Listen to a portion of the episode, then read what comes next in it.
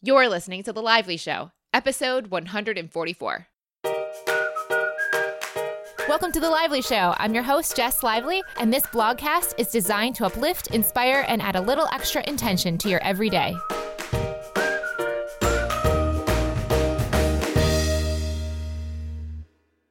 Welcome to the show, guys. Thank you so much, as always, for listening. This week on the vlog, I am showing you my very favorite morning routine I've had over the past three to four years.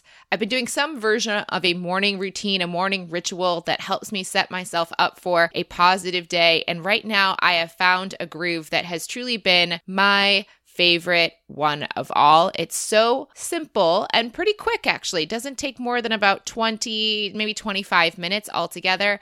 And I just can't wait to share with you what exactly it is. You can check this out at jesslively.com slash morning routine, or you can search the Lively TV show on your podcast app. So if you're listening to this on your phone and you're using iTunes to do so, you can use the same search bar in the podcast app to find the video feed, the TV show feed, if you will. That's how you'll know. It won't be in the audio feed with other audio podcasts, it'll be in the TV podcast for The Lively Show.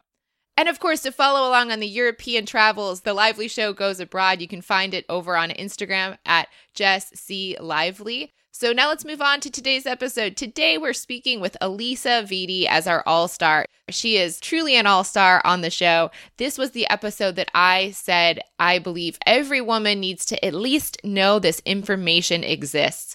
Alisa has rebuilt my own understanding of hormones and what it means to be a woman. Did you know that our whole system, our culture, our exercise, our work, our eating is all based around a male 24 hour hormone cycle? But women have 28 day hormone cycles. And as a result, we are not getting nearly the benefits we could had we been working and aligning our actions in those ways with our hormones as they fluctuate 25% week over week, depending where we are in our cycle. This has been a game changing episode for myself. And I know at least hundreds, if not thousands, of women I've heard from have shared this has been a huge game changer for themselves. She's also the founder of floliving.com. She's been on the Dr. Oz show many times, sharing on this hormone specialist information. And I cannot wait to share this episode again.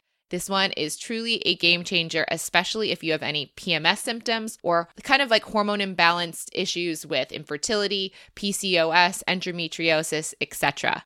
Let's go to the show. Alisa, thank you so much for coming on the show today. Oh, it's my pleasure to be here, Jess. I am fascinated by you and your story about how you got to what you do today. So let's start with you at sixth grade. Oh, yes, the period club.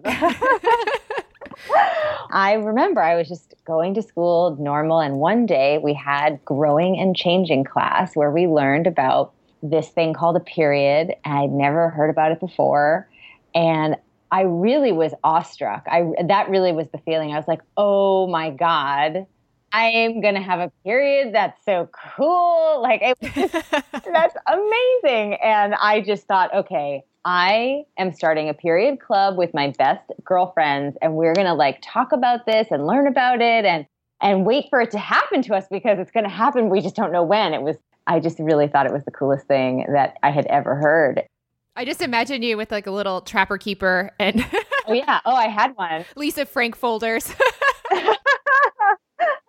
oh my god, it was great and I would make predictions about who was going to get their period first and to my credit, given what I do for a living now, I was 100% accurate about who was going to get their period first and just by visually kind of seeing how hormones, of course, I didn't know exactly what all that was at that time, but you can see how hormones shift and affect the body. And I could even tell then who was going to get it first. And I got it dead last, way beyond dead last. I mean, everybody sort of was menstruating by middle school, and I didn't until about mid of high school. So that was um, an interesting, unexpected part of the journey from sixth grade to, gosh, almost the end of 10th grade. Waiting and waiting on the president of the period club. I actually had a very similar story. I didn't get my period till I was 18. And in that case, it happened because I was about to go on Accutane for cystic acne that was so bad that you are legally, I think, supposed to be on birth control if you take it as a woman. So that was the first time I got my period was through the pill. So I can relate to a late bloomer, if you will. Well, and actually, it wasn't a real period that you have. Whenever you're on the pill, this is a big misconception. Let's just clear it up at the top of the show. the pill, while you take it, you're not actually ovulating or menstruating. You are suppressing ovulation. And when you take the sugar pills for the days that you're meant to be having your period, what you have is breakthrough bleeding, but it's not actually a real menstrual cycle. Well, then I've never had a real menstrual cycle. This to me is the whole reason why I wrote the book, Jess. yes, I know. So let's go into the next phase of your story. Well, you know, I was waiting and waiting for my period, and I eventually did get it, but then it wouldn't come very frequently. I would maybe get my period twice a year, once a year. And in high school at first, I thought, okay, that's cool. You know, I was running cross country and I wasn't really, my sixth grade fascination in the period club was a thing of the past. I had turned in my trapper keeper for more serious academic pursuits.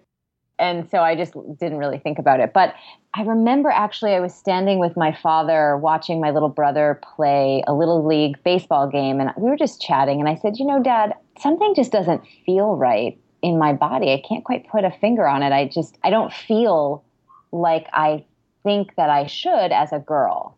Obviously, that was like a weird thing for any parent to hear. Yeah, he was like, "I don't even know what you're saying. You look fine. Everything's fine." you know, and it's a it's a good reaction for parents to have, like to downplay fears and concerns. It's fine. I mean, I, I understand what he was trying to do but that intuition was just the beginning of my really understanding what was going on. And you know fast forward a few years now i'm at johns hopkins university. My love affair of the period and science and biology in high school turned into me deciding i wanted to be an obgyn so i was at hopkins and found myself by the age of 21 in a total hormonal collapse I wasn't menstruating. I couldn't wake up in the mornings. I couldn't go to sleep at night. I would have ocular migraines from time to time where I would lose vision. Severe acne on my face, chest, and back, Jess. I would sit in front of my mirror for about 30 minutes at a time in the morning doing what I would call the spackling ritual, where I would take under eye concealer and try to cover up the redness. It would not obviously cover up the lumpiness, but it was at least not red. I see photos from that time where I'm just because it's under eye concealer. I mean, I just look white, no skin coloration, you know.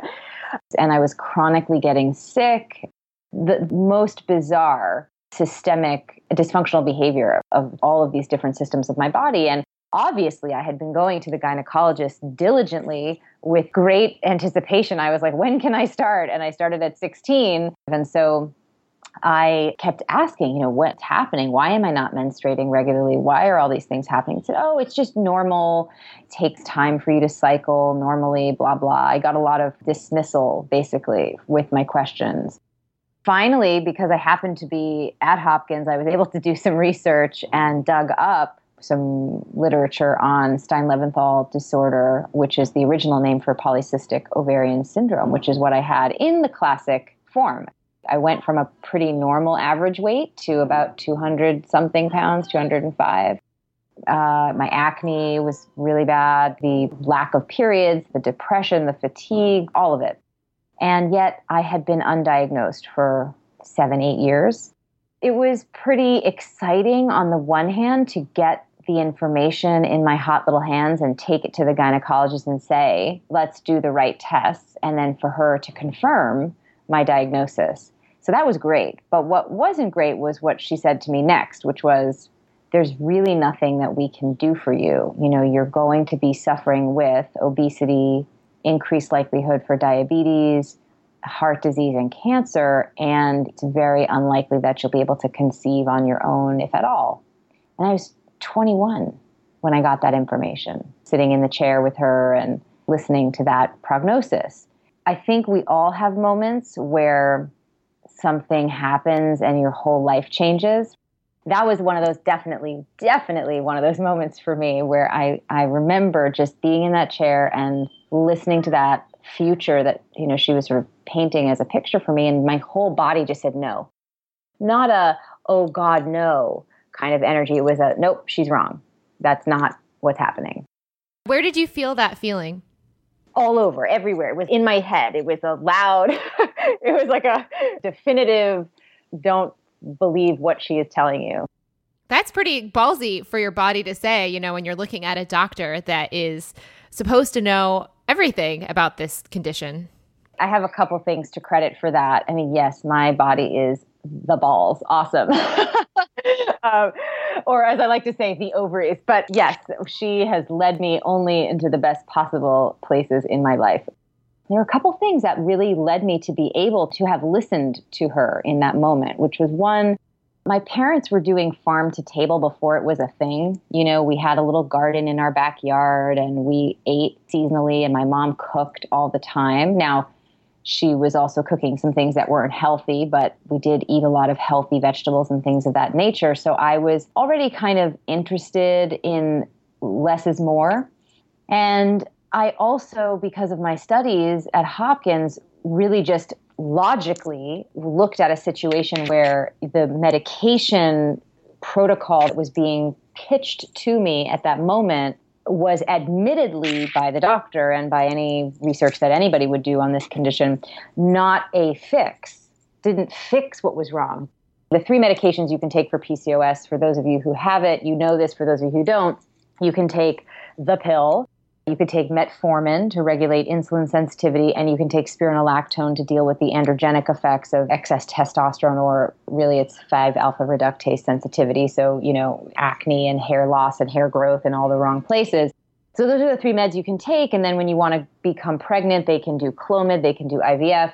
When you deal with diabetes, they can give you more uh, medication. It's just ongoing medication to manage the problem, but you're never actually fully clearing up the symptoms because those of you again who have PCOS you know you're on all this medication and you still have symptoms. They might not be as severe but you still deal with them.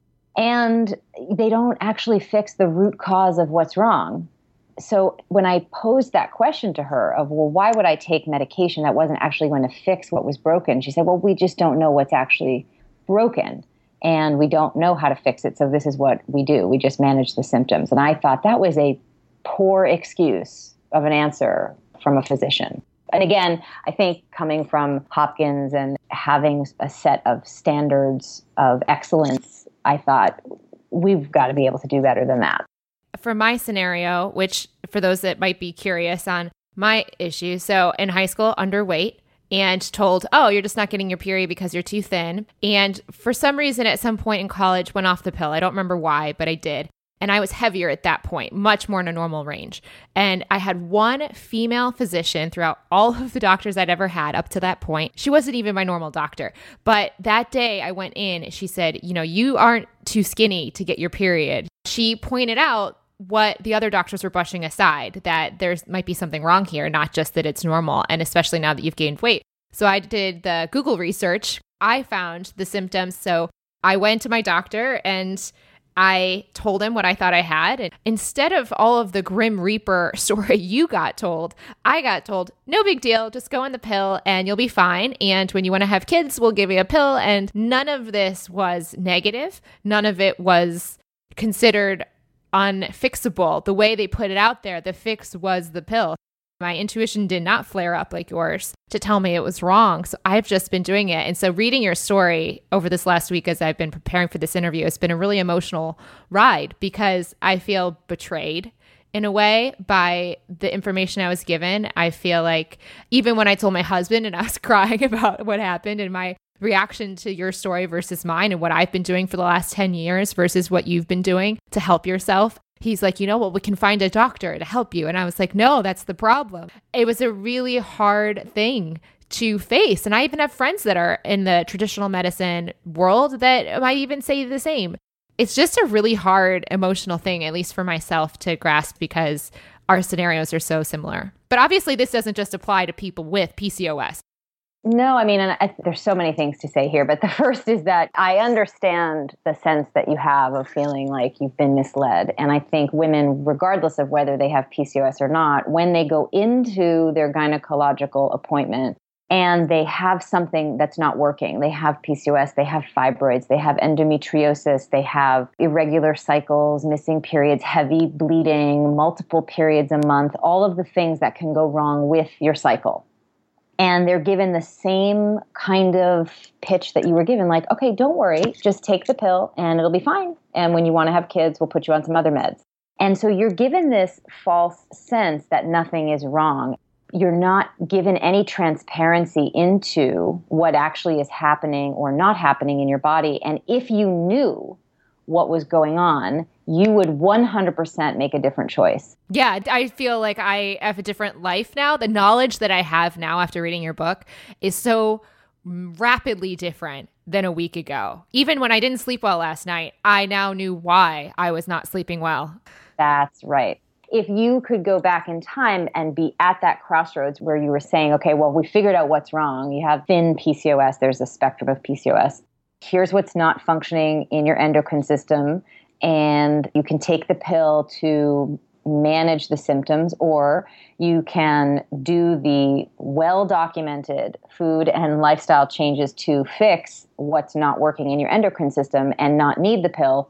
What would you choose? I easily would have chose that. And just for anyone, because the word endocrine kind of intimidated me before reading your book. It's hormones, guys. So she's just talking about your hormones that are in your body. Hey, let's break that down. Let's do a little biology 101. Ready? Hormones are the chemicals that the glands in your endocrine system make that balance out your cycle and your skin and your metabolism and blood sugar and cortisol, the fight or flight. Your hormones are the conversation that's happening between the glands, which are like the, let's say, different cell phones calling each other. We call that whole system the endocrine system, the glands, the hormones, etc. That's it. Not scary. One thing I didn't know, I thought hormones kind of floated around in your body like a lava lamp, that they stayed in like certain proportions and it was the same hormone that was always in there. It's just like kind of floating around somewhere. Could you explain what really happens that you have to like excrete them? What really happens is you eat food and that food is broken down into usable micronutrients like amino acids and vitamins and minerals that different glands in your body then store. Like, let's take your thyroid, for example. Everybody knows your thyroid needs iodine to make thyroid hormone, but also needs an amino acid called L tyrosine. You get these two things from eating certain foods. Then the thyroid tissue itself stores these vitamins, these amino acids, these micronutrients, and then when it's called to make more hormones, it gets a phone call from the pituitary gland in your brain. It says, "Hey, we need more thyroid hormone." Then it takes the iodine, it takes the L-tyrosine, it does this little reaction, and boom, you've got some thyroid hormone now being secreted by the gland into the body. And when there's enough, then production stops these hormones are actually all secreted through the body throughout the elimination process every day. So that's a hugely important part, especially when it comes to cycle issues uh, like fibroids, like endometriosis, like PCOS, like infertility, where estrogen levels are too high if your body is not eliminating estrogen on a regular basis, you're going to have more severe endometriosis. You're going to grow more fibroids. Your PCOS is going to be more symptomatic. You're not going to be able to maintain a pregnancy because estrogen is too high. It's not leaving the body. The way you get hormones to leave the body is with the same foods that you need to be eating to make adequate levels of hormones which is awesome news because nature by design is simple and elegant. And so the way that we need to take care of our body is just really easy once you learn how it works and what to do. What about people that have normal flow? Because I'm imagining there is a portion of this audience. It's like, I don't have a problem. So do I need to go down the path that you and I will be speaking about shortly? Absolutely. Because chances are good you have PMS. Do we know anybody that doesn't have PMS in today's world? It's very rare. PMS is a hormonal imbalance. Specifically, it's an imbalance of estrogen and progesterone. Too much estrogen, not enough progesterone. In fact, having PMS is a precursor to having fertility challenges because the ratio of hormones that you need to successfully conceive and maintain a pregnancy is that exact ratio of hormones that allows you to not have any PMS. Balanced estrogen and balanced progesterone. When they're out of balance, you have PMS and you also can't get pregnant. So every woman needs to be thinking about her flow because we live right now, Jess, in a really interesting time for women's bodies because of a couple of things. We're exposed to more chemicals that are endocrine disruptive, hormone disruptive, in a 30 day period than our grandparents' generation were exposed to in their entire lifetime. So, month over month, your delicate hormonal conversation is being beleaguered with all of this chemical interruption. It's making the job that they're trying to do very, very challenged. In addition to that, we are eating completely wrong for our hormonal balance and for our flow. When that happens, you throw off blood sugar, you throw off the adrenals, you throw off the estrogen elimination, you throw off all of these things that are there to support proper hormonal balance. So, between the chemicals and the improper diet, it's becoming kind of a silent epidemic. One in 10 women have PCOS. One out of two women struggle with thyroid imbalances in their lifetime. One in 10 couples is infertile for no known cause. PMS has women out of the workplace and costs corporate America something like $1.7 billion annually in lost work time. Fibroids, endometriosis on the rise in large numbers. Every woman, basically, if you were to start just chatting about this with your friends, would report into you that something's not working right, something's not flowing properly. So, yes, vehemently, yes, you need to be thinking about this, especially if you've been on the pill for years because you went on it to kind of deal with being in cramp town every month or having, you know, heavy bleeding or you had severe, you know, mood swings or acne. Those things that you went on the pill to suppress will absolutely come back with a vengeance when you go off the pill and try to get pregnant. And you may be feeling like you're pressed for time to address those things naturally because that's what you're going to have to do in order to get pregnant. So it's just this whole hot mess that a lot of us are in and we don't even realize it. It's why I wrote the book, as I just thought we need to have this just clearly laid out for us how the system works, how we need to eat to support it, and how to navigate all the hormonal changes that are going to happen. But also, I'm really passionate about women just starting to connect the dots. For example, if you're worried about your future fertility, take a look at your skin, your bowels, and your monthly, you know, the color of your monthly flow. I didn't realize I was making television history, but I did. I went on Dr. Oz and I showed with fruit juice, it wasn't actual, we simulated there are basically four different, you know, colors that you can see and so we took a look at those on little white plates and uh, with these different fruit juices. and, you know, it was, I guess, really controversial, but really important that you can look every month and get a really great immediate indication of how well these hormones are balancing themselves or not. Instead of waiting until you're 38 and then going off the pill and then getting all these hormone tests, do an experiment. Go off the pill for three months see what happens with your cycle. Before we get into the protocol and the steps, so you get told this, you hear the no. I want to kind of rewind and figure out how you figured out what the answer is. What did that path look like for you?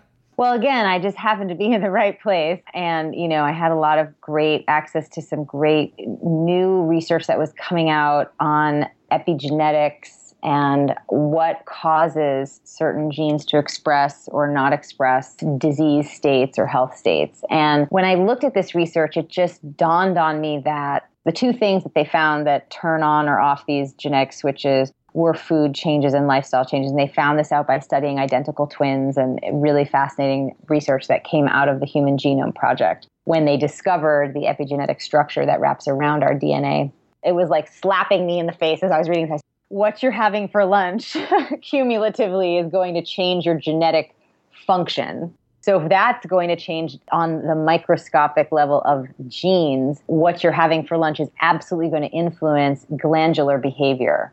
So if we could use food therapy to affect gene expression, we can also use food therapy to improve endocrine function that was the light bulb moment for me that really started me down this path of discovering the protocol that we've now been using for the past 14 years at the Flo Living Center for women in 216 countries.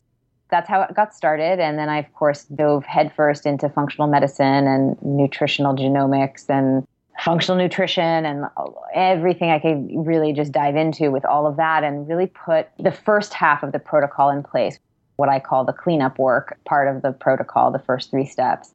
And then in my studies of Chinese medicine and Ayurvedic medicine and looking at sort of these ancient ways in which they looked at seasonality and symptoms and also looking at circadian rhythms of the body and how Olympians train differently at different times of the day, taking into account certain hormonal patterns, I thought, wait a minute, why aren't we eating specifically for the unique hormonal phase that we're in each week of the cycle? Why aren't we doing that? Everything we've been told about dieting is geared towards a male body that is operating on a 24 hour hormonal pattern. Why aren't we operating on a 28 day hormonal pattern and eating according to those phases? And that slapped me in the face after the initial sort of functional medicine approach to really turning the endocrine system around toward a place of moving in the right direction. Healing what was imbalanced is one thing, but then maintaining that is a whole other thing. And that's where the cycle syncing piece of the protocol came into play. So I had my two apples falling on my head out of the tree moments in terms of discovering this protocol through my research, just really looking at things and looking at was what was missing was really what happened. I think this is fascinating. And I know this is probably a lot to take in for those who have not read the book. So I highly recommend if this is going pretty quickly, but it's interesting to you to go pick up this book. As I told you before this call, I kind of avoided going into your work initially. I had an assistant in Chicago a year ago on your program, and I have one here in Austin. And knowing my own past, I just kept thinking to myself, you know what? Ignorance is bliss in a way that I didn't know the work and I didn't learn about it. I just knew the doctor told me to go on the pill. This is what is my medicine, quote unquote, for what I have. I don't need to change it it took me until reading your book to go, oh my goodness. So, for anyone else who might be even resistant to it, I would say go check it out because I too was resistant to it for over a year, knowing that this type of work existed, but not going into it because I wanted to cling to the belief that what I was told was true. Thank you for sharing that. I think the resistance piece is an important thing. It's not this little thing. no, it stopped me very well for a year. I think we as women are terrified of what's going on inside of us because we have no idea what's going on. No, I know so much more after reading this book for the last few days. It's insane how much more I know about my body. And it should be our baseline, right? You need to have an operational guide to how your body works so that you can navigate successfully your life and your self care.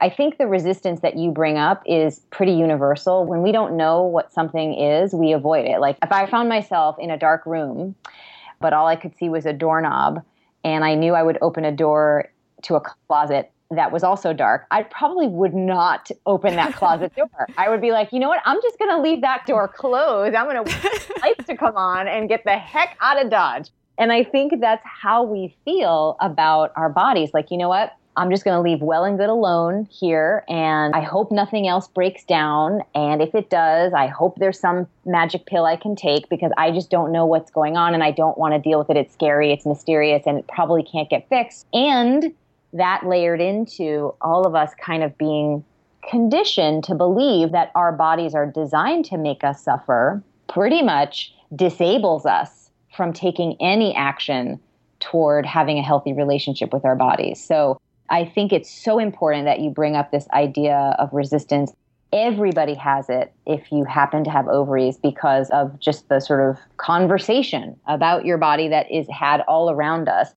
I will also say there's one other thing that popped up for me. At first, I'm reading the book and I'm like, victory, arms pumping in the air. And then I will say, because I had to get through this quickly for the show, I didn't get to like sit and take it baby steps at a time. So I was taking it big chunks. And it's a lot to take in all at once to realize how differently you've been living your life versus what serves your life. And I will say, after the initial euphoria and the outrage and sadness for the years that were lost, if you will, not knowing any better. Or not being able to change this or be more proactive. Because, yeah, I'm about to have kids in the next few years. And I'm like, oh, wait, now I have to deal with getting off the pill and getting the symptoms in check and all of that stuff.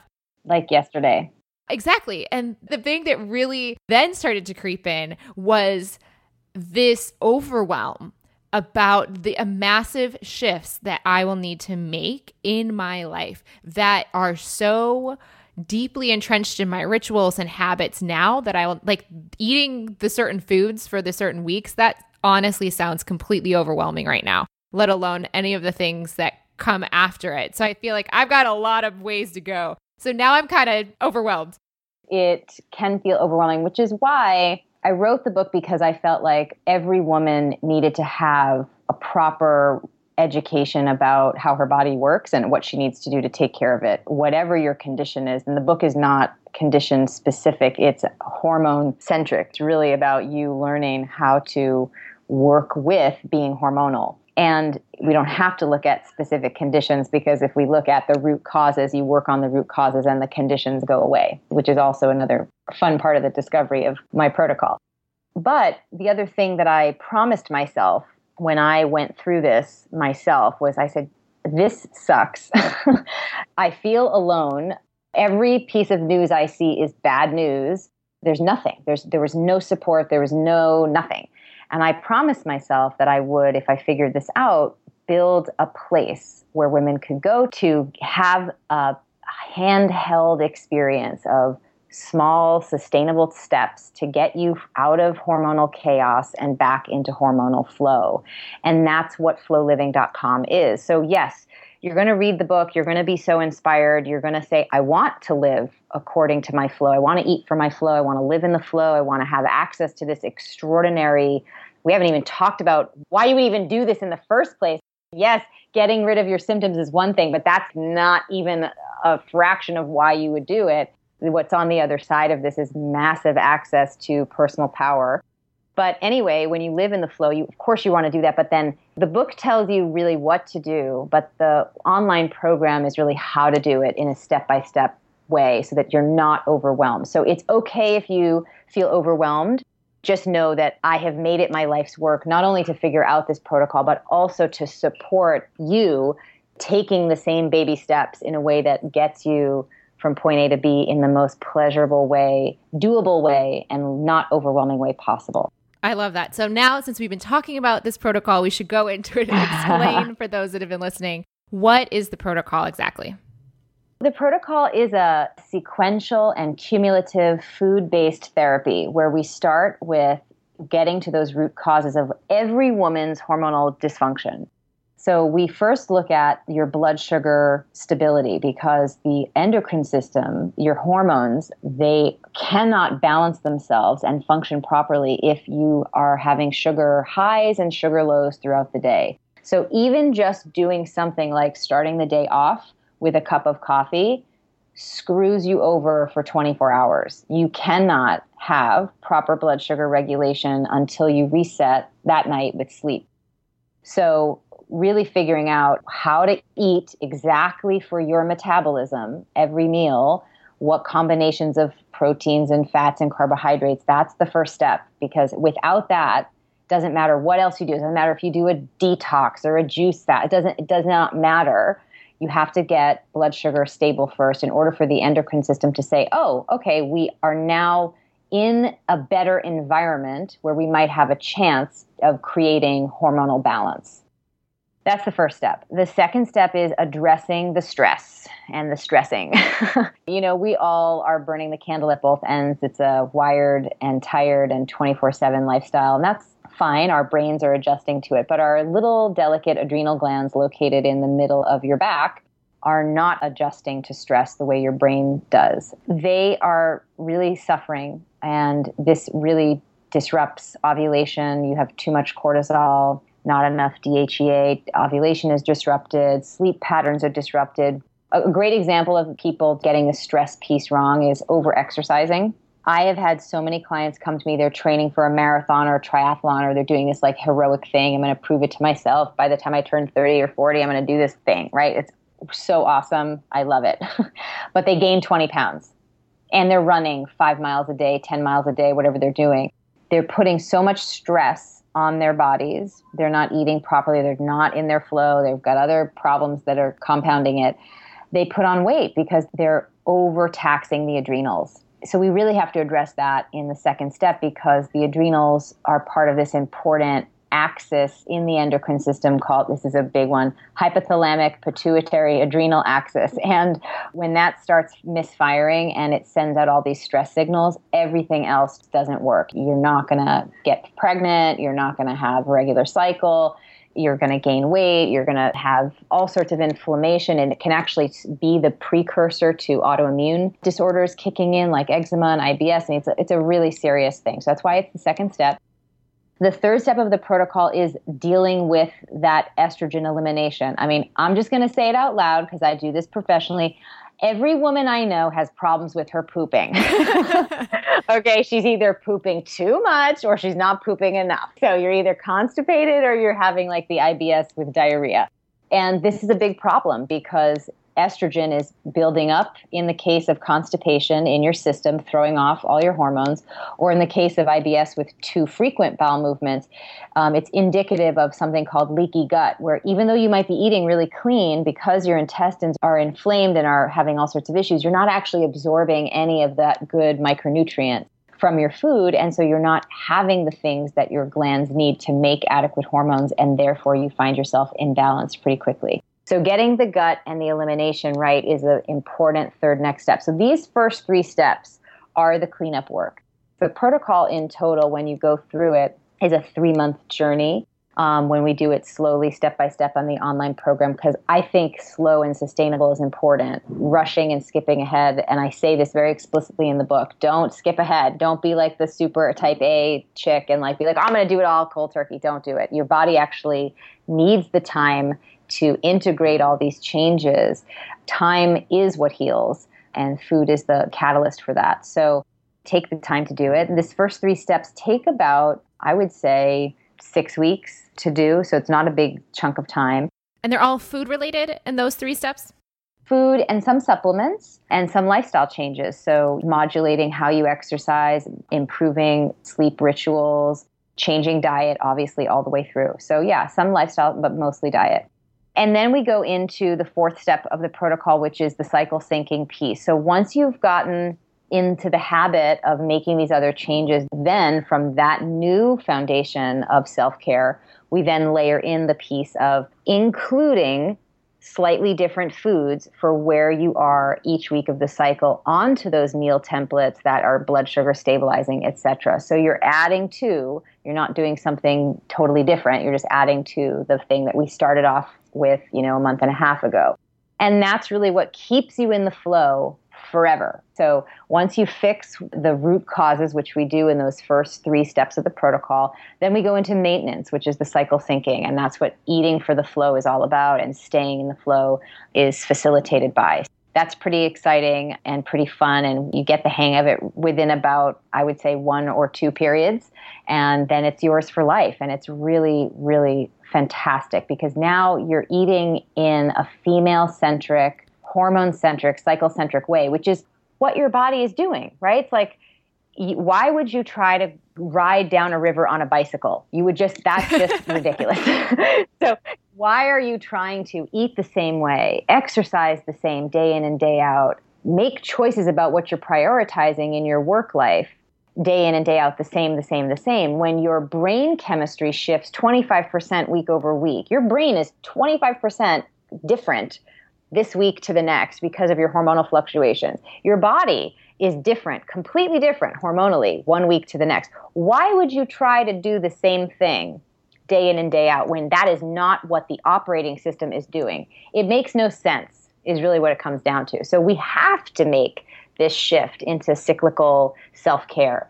It's not so complicated once you get the hang of it. Do you have to eat completely the foods that are specifically good each week, or do you just include more of those foods into your diet?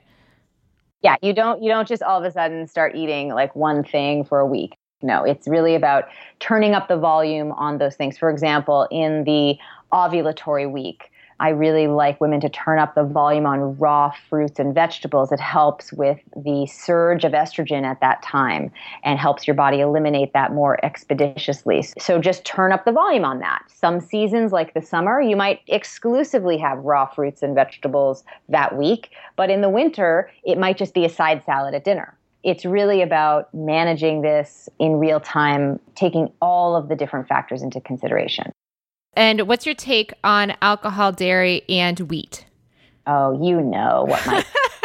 Come on. you know, listen, alcohol, women process alcohol very differently than men. We hold on to things um, much longer and for good reason. Now that I, just a little personal note, if you remember, I was told I would maybe never have a child. And at, my advanced maternal age of 37, I'm now 38. I conceived naturally and gave birth to my first child a few months ago. And one of the things about alcohol and recognizing how different our bodies are, we hold on to fluids professionally as women. So if you're drinking alcohol, it's just not leaving your system quickly. So you're going to be sort of overexposed, your liver is going to be strained, and all of the hard work you might be doing to be healthy is going to be compromised. So you have to really dial it down and choose wisely. You know, I would say if you're going to do it at all, some wine occasionally, some champagne occasionally, some sake occasionally. Other than that, you got to stay away from beer for the gluten exposure and the sugar, but also um, hard alcohol. It's just so much more to process gluten and dairy, the research is in. Uh, these things are known aggravators for the digestive system and for the endocrine system. So, if you're struggling to get better from some of these conditions that we're talking about, like fibroids, endometriosis, PCOS, PMS, infertility, low libido, depression, don't eat those things. I never eliminate things from the diet, but dairy and gluten, I think, given all of the conclusive evidence about what they do, not well for us, it's worth cutting them out. Yeah, it's pretty overwhelming as a vegetarian or pescatarian that I am to think about that because that just leaves me with vegetables, nuts, and beans, which is pretty lame. well, it's not so bad. I mean, you can have rice, you can have buckwheat, you can have quinoa, you can have root vegetables, you can have sprouted corn amaranth, millet. There's so many more things besides just bread and pasta. And of course, there's all the gluten free pastas. So you can do a lot. And if dairy is something that you truly, truly love, go off the cow dairy and experiment with goat and sheep dairy. The growth hormone in goat and sheep dairy is more closely mimicking the growth hormone in breast milk, human breast milk. So it's not as stimulating to your hormonal system as cow dairy's growth factor is. So you could try a little goat yogurt, um, a little pecorino on your pasta, that you know, which is a sheep-based grating cheese. You could try those types of things instead of the cow dairy. Uh, and I'll just say, I know it sounds like there's a lot of restriction, but I eat so wide variety of things. I am able to travel. I eat out. I have never run into an issue. I just don't really have dairy or gluten, and everything else is fair game. At first, your brain does this thing of like, ugh, this is too hard, but really it's not.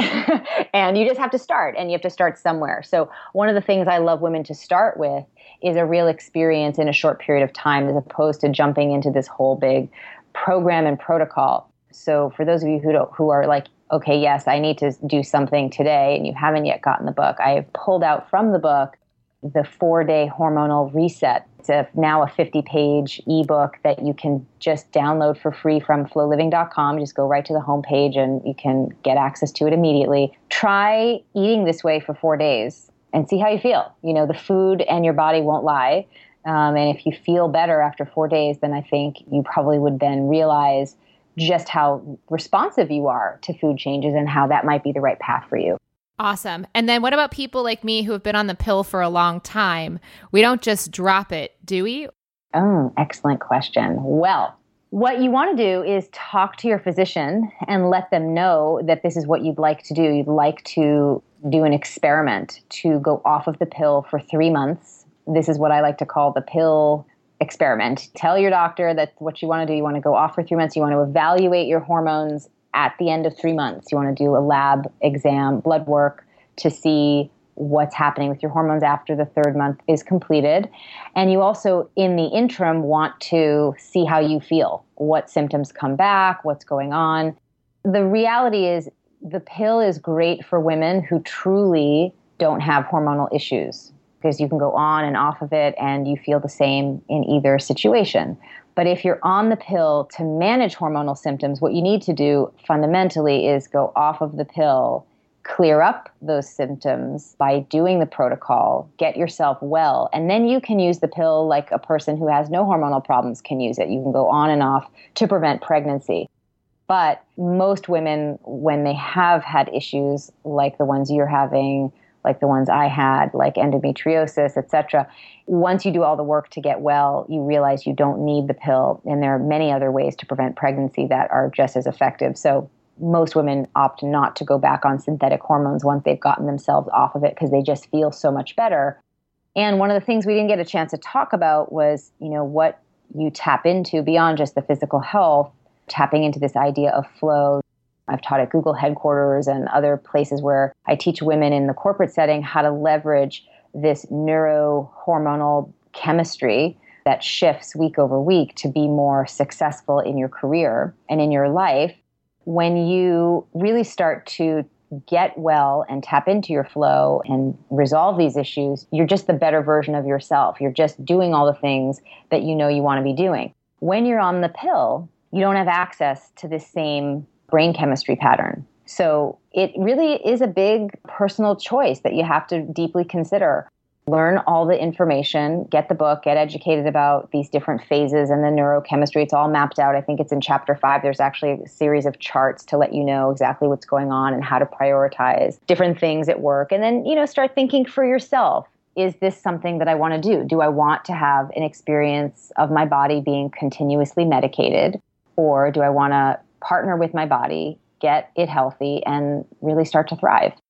As far as those with PCOS or issues like I have, you had mentioned to stay on the pill for a while and adjust to the eating patterns before leaving the pill so that those symptoms don't come back when you get off? Yeah. Oh, if you're ready to do the program, then wait to do the pill experiment till after you're done.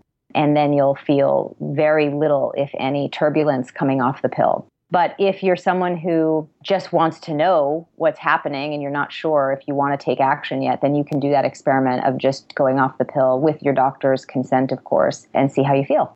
I definitely think I'm someone that since I've never had the period normally. yeah, you already know it's probably not going to be a good scene. Yeah, you're you're at the place where you need to actually do the do the protocol. I would be more excited if alcohol, dairy, and gluten were were part of it. But listen, I can promise you that avocados, dark chocolate, dates, sunflower seed butter, there's even chocolate pudding. I mean, there's like lots of good. I mean, you know, I love to have a good time and eat well. So there's lots of decadence in the program. It's not this austere kind of sad bean sprouts and brown rice. I, I don't. I don't eat either.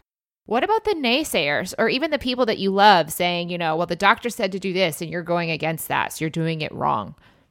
Well, I think now versus when I was doing this, I caught a lot of flack for it personally and professionally. Um, but now it's such a delicious time to be getting in your flow because we have a whole humongous community of functional medicine doctors who really have left traditional medicine who have gotten their training from places like the Institute for Functional Medicine, et cetera, in addition to their med school training, have left standard practice and are now practicing, you know, more functional medicine, looking at root causes of these things and helping people get better with diet and lifestyle changes. So you can simply say, at this point, because there's a huge population of these types of doctors, you can just say, well, I just have the wrong doctor. My doctor just isn't trained on this. So, of course, they wouldn't know how to recommend. And it really does come down to the training because in standard medical school, there's no conversation about diet and functional causes of things. I, I, hope that that changes soon. I mean, I think it only makes sense that there would be a convergence between traditional medical schools and functional medicine training. It might make sense to integrate those things. And I know Dr. Mark Hyman is working as hard as he can to make that happen. But right now, that's what you would say to somebody who's saying, oh, you're being nuts. Say, actually, no, my physician that I happen to have just isn't trained on this, but that doesn't mean that he's right. he's lacking the training, and other doctors have it, and that's it. How can you find those doctors that have it? You could look at the functional medicine directories, but you can also, you know, when you are searching for physicians, you can look at their bio and see what kind of trainings that they have done. They would prominently display that they have gone ahead and studied functional medicine. But also, these doctors tend to set up practices that sound more like wellness centers. So, you might see somebody having like a wellness center and the doctor has like an acupuncturist and a chiropractor and other people sort of on staff as well. So you just might have to look outside the box from what you typically search for for a physician. What are three baby steps that we can start to take even if we haven't even read the book yet that's going to start helping us get our health and hormones in balance? Oh, that is a great question. Three baby steps. First baby step tomorrow, try having two pieces of gluten free toast if you happen to have it. If not, use the toast that you have for now. And a whole avocado. Slice it up, put half on one piece of toast, half on the other, pinch of sea salt. Eat that for breakfast. And then wait an hour and see if you still want your cup of coffee. First thing. Start the morning off blood sugar stable. Second thing, is switch your coffee to tea. Because I know this is like a big addiction that people struggle with. Caffeine's a really powerful drug, and people really struggle with that. So just switch to black tea. See if you can do that for a couple of weeks. And then, you know, of course, if you're already on the black tea, switch to green or white, have less of the caffeinated part of the tea. And then the third thing that I would do is I would have you put in somewhere in your day, you can have one of two options. You could either put in two tablespoons of something like flaxseed meal or chia seed, or you could have a half a cup of kale. So we're just looking at increasing fiber content to help you with estrogen breakdown. So those would be the three first steps. Avocados for breakfast, switch out your coffee for tea, and get some fiber in with either dark leafy greens or some flax and you're going to start to see things shift. Thank you for breaking it down to little things we can start doing even before they've even read the book. So now I have some personal questions for you. One, what doubts or resistance are you working through in your life right now? Well, I'm a new mom, and I, it's funny. I keep telling myself this story that I can't possibly do all the things that I'm doing. Like I'm, I'm incredulous at the things I'm doing. Like this week, I'm getting ready for my first family vacation with the babes. And I've ordered swim diapers online. I've, I've been, you know, getting her ready, getting me ready, wrapping projects up with work. You know, we just launched our fertility program, which we do once a year. All the things that I'm doing, I keep telling myself I can't possibly be doing all these things. And then somehow they get done. And, and this is a, an old fear that I think I'm presently healing from. It's very, it feels very similar to me, like how we all believe that our bodies, because we're women, are supposed to make us feel bad half of the month. I think another one that I bought into as well was motherhood is like a liability in a way. Like you have to get all other things done first because motherhood's going to slow you down in this massive way. I really think that I bought into that in an unconscious level because I keep hearing these thoughts of, oh, there's no way you're going to, how are you going to do all that? And then I cannot believe that in the past two years almost of being pregnant and having my first child, how much more successful and productive I have been. Really? Why do you think that is? Well, hormonally speaking, pregnancy is an amazing time to get things done because of the massive amounts of progesterone. You'll learn about why that is in the book. And then postpartum, also the hormonal shifts as well. Just unbelievable. Instead of multitasking, I am sequentially completing things quickly. Like, okay, this has to get done, done. Next. I'm not juggling multiple balls. I'm just doing one thing at a time and bringing it to completion as quickly as I can. And I'm also spending time with my daughter and I'm nursing her full time. And I'm yet again awestruck. I feel like I'm in sixth grade all over again. The first time I heard about my period, I was like, oh my God. Now I'm like in, you know, in my late thirties, really looking at motherhood and, and hormones in a different way. And I'm just awestruck. It's like I'm healing an old fear and a doubt, and also just having my mind blown at the same time of like, well, yet again, how powerful women and our bodies really are because hormones and our bodies are not a liability. They're our power source. And it's just a new thing that i'm seeing and it's it's awesome. That's amazing. Okay so what would you tell someone who's just starting out on this journey? I would say prognoses are just an opinion and they're like the weather depending on how you take that prognosis and what you do you can completely change that weather pattern just a prediction it's not fate I would also say that you should really trust your gut. You know, if you feel like something's off and you're not getting the answers that you need, keep searching. Subscribe to our blogs. You know, I'm always putting out information that helps you navigate through. But your body is telling you everything you need to know, and you just need to learn how to interpret its messages to you. And the last thing I would say is this has been my experience, so I'm just going to speak from my experience. I feel like we as women have been massively misled about everything when it comes to our bodies and our health and how powerful we really are. So get yourself educated about how your body works. It's going to open up a portal into your personal power that you did not know existed. It isn't about this body positive stuff. I think that's great, but that's not what this is. This is the science of how your brain functions and how you can hack into that, optimize that, and like really, really do amazing things in your life with your health as a foundation. Those would be the things that I would say are the most important shifts to make mentally uh, when you get started. Thank you so much for the work that you've done. And I'm so glad I overcame that resistance.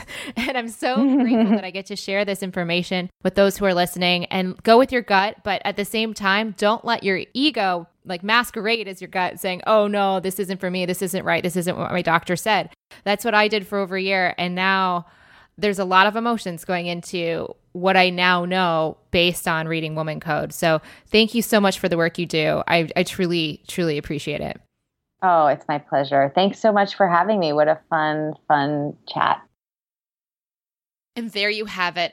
Alisa, thank you so much for coming on the show again, and thank you for listening. If you would like to send Alisa a message, you can do so on Twitter at Flo Living, F L O Living. And you can find me at Jess C as in coconut oil lively on Instagram, Snapchat, and Twitter. For show notes for today's episode, hop over to jesslively.com slash Alisa Vitti, All-Star. Before I share who's coming up next week on the show, I'd like to talk about today's sponsor, FreshBooks.com. You guys have heard me say it before, and I will say it again. I love using FreshBooks, and I'm so grateful that they're a sponsor here on the show because I've been raving about it for all the four years that I've been using it myself before this point, and I cannot tell you how simple, fun, practical, functional, all the good things that bookkeeping really deserves to be. it has done so well in FreshBooks. If you don't have any inventory to track, please go give it a shot. I truly believe it's just the best. It's like Facebook for bookkeeping. You can do so by going over to freshbooks.com backslash lively for a free 30 day trial to see what I'm talking about. Again, that's freshbooks.com backslash lively.